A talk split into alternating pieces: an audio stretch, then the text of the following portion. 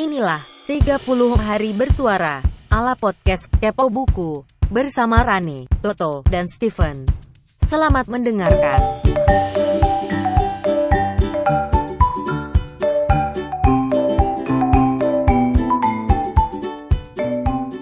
Kembali lagi di podcast Kepo Buku Masih di gelaran 30 hari bersuara Kali ini kita bercerita tentang topik rehat Untuk episode kali ini Izinkan saya untuk sedikit rehat dan bercerita tentang apa sih podcast Kepo Buku Rekaman yang saya buat ini sebelumnya pernah tayang sebagian di podcast Genbi.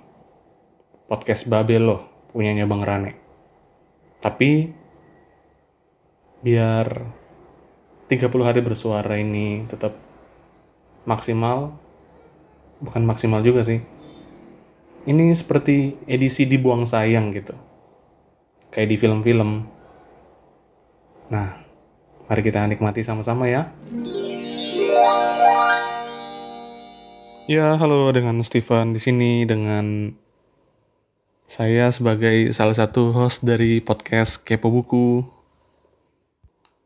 Di Kepo Buku tuh kami membahas tentang dunia buku, segala hal yang bisa kami ceritain dari review buku sampai wawancara pemilik toko buku sampai bicara dengan penerjemah karya sastra tapi yang paling seru tuh ada kesempatan buat ngobrolin buku yang menurut kami bagus.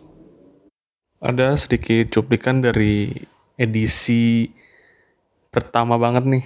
Kita dengerin ya. Gua lagi baca dua buku. Yang pertama itu fiksi, ini lagi ini asik banget, gue suka banget baca ini Laut Bercerita judulnya. Ini novel keduanya Leila Khudori. Believe it or not, Lela Khudori itu ternyata baru bikin dua novel dan dua kumpulan cerpen. Gue selama, selama ini mikir ngikutin Lela Khudori dari zaman kecil, dari zaman majalah kawanku dulu waktu dia itu bagus tulisannya, menarik, bagus. Tapi gue baru sadar, oh Lela tuh baru dua ya novelnya ya. Yang pertama itu Pulang sekitar 4-5 tahun yang lalu, yang kedua ini Laut Bercerita. Nah, Laut Bercerita ini menarik karena dia cerita tentang uh, penculikan mahasiswa tahun 98 dibumbui dengan gaya berceritanya Lela yang sangat deskriptif, yang sangat sangat apa ya? Gue bilang itu sangat sangat naratif banget. Uh, dan disiplin bahasanya itu cakep banget. Nanti nanti kita akan atau gue akan cerita lebih banyak lagi dengan meminimalisir spoilernya karena ini novel menarik banget. Dan yang kedua, mungkin ini dekat dengan bukunya Toto nih gue lagi baca Post Truth How Bullshit Conquered the World karya tulisannya James Ball. Hmm. Ini menarik banget uh, buat kita di Indonesia dan harusnya udah diterjemahin nih. Kalau nggak diterjemahin kelewatan banget.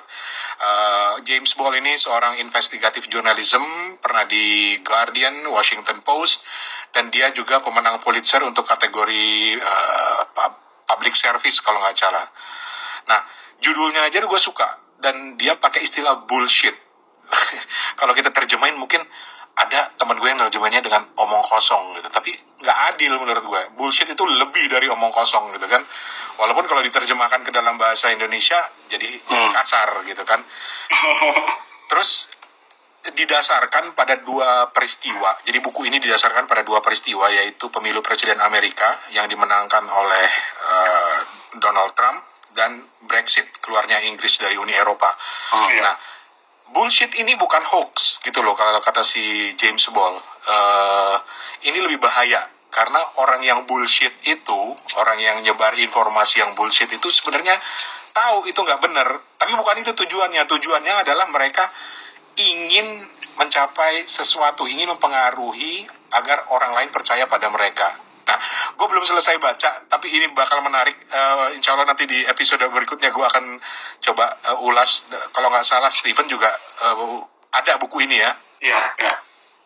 Oke, itu itu dua buku yang lagi gue baca. Yang satu lagi sebenarnya bukunya Reza Aslan. Uh, hmm. Tapi seperti Toto, gue tuh suka berhenti berhenti baca buku Reza Aslan. Gue lagi berhenti dulu Uh, karena gue lagi tertarik sama, terganggu sama Lela Hudori gitu. Oh, bukan tertarik, bukan terganggu sama bullshit yang tadi. Karena kalau dia bilang ini bukan hoax, dia bilang bullshit, sekarang Indonesia udah nemuin. Jadi ini hoax yang membangun ini. itu tuh.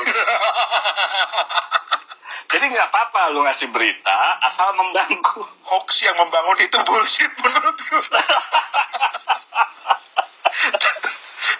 Tapi Jadi kira-kira nanti harus harus kasih ini nih, harus kasih uh, bagaimana cara pemerintah untuk menangkal bullshit. Ada di tuh.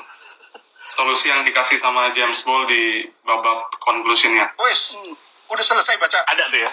Untuk pemerintah, untuk media, untuk pembaca juga. Wah, Kalau pertama ketemu itu eh, awalnya dari mendengar podcast Suarane.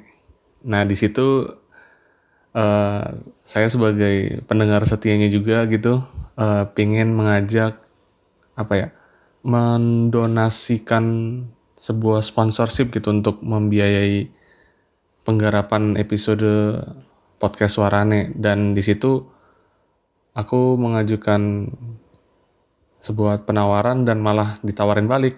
Bagaimana kalau kita membuat sebuah podcast bersama, podcast buku. Nah, di situ baru dikenalkan eh, kami bertiga lewat lewat ini eh, bagaimana membuat podcast bareng gitu. Oh ya, Teh Penny boleh ikutan un- untuk kirimin review buku dong. Caranya tuh tinggal kirim voice chat ataupun DM pesan suara ke IG-nya Kepo Buku. Eh, nomor kontaknya tuh akan ada di websitenya Kepo Buku, kepobuku.com atau dengerin aja podcast kami. Kami selalu ngasih rujukan ke mana untuk kirimin rekomendasi buku tersebut. Syaratnya sangat mudah, cuma ceritain buku apa yang bikin Teh Penny suka banget, kenapa sampai buku ini berkesan, dan cerita pengalaman dari buku ini tuh apa yang bikin bikin Penny untuk ini loh buku yang kudu dibaca juga oleh teman-teman pendengar Kepo Buku. Oh ya, terima kasih banyak juga TPNI untuk kesempatan bincang-bincangnya. Terima kasih sudah mengangkat Kepo Buku untuk diulas di edisi kali ini. Sampai jumpa di edisi Kepo Buku. Jangan lupa untuk selalu mendengarkan podcast ini. Terima kasih.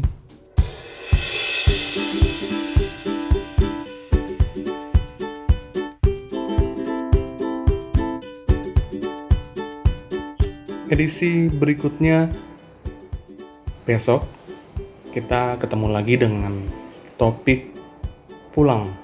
Seperti apa?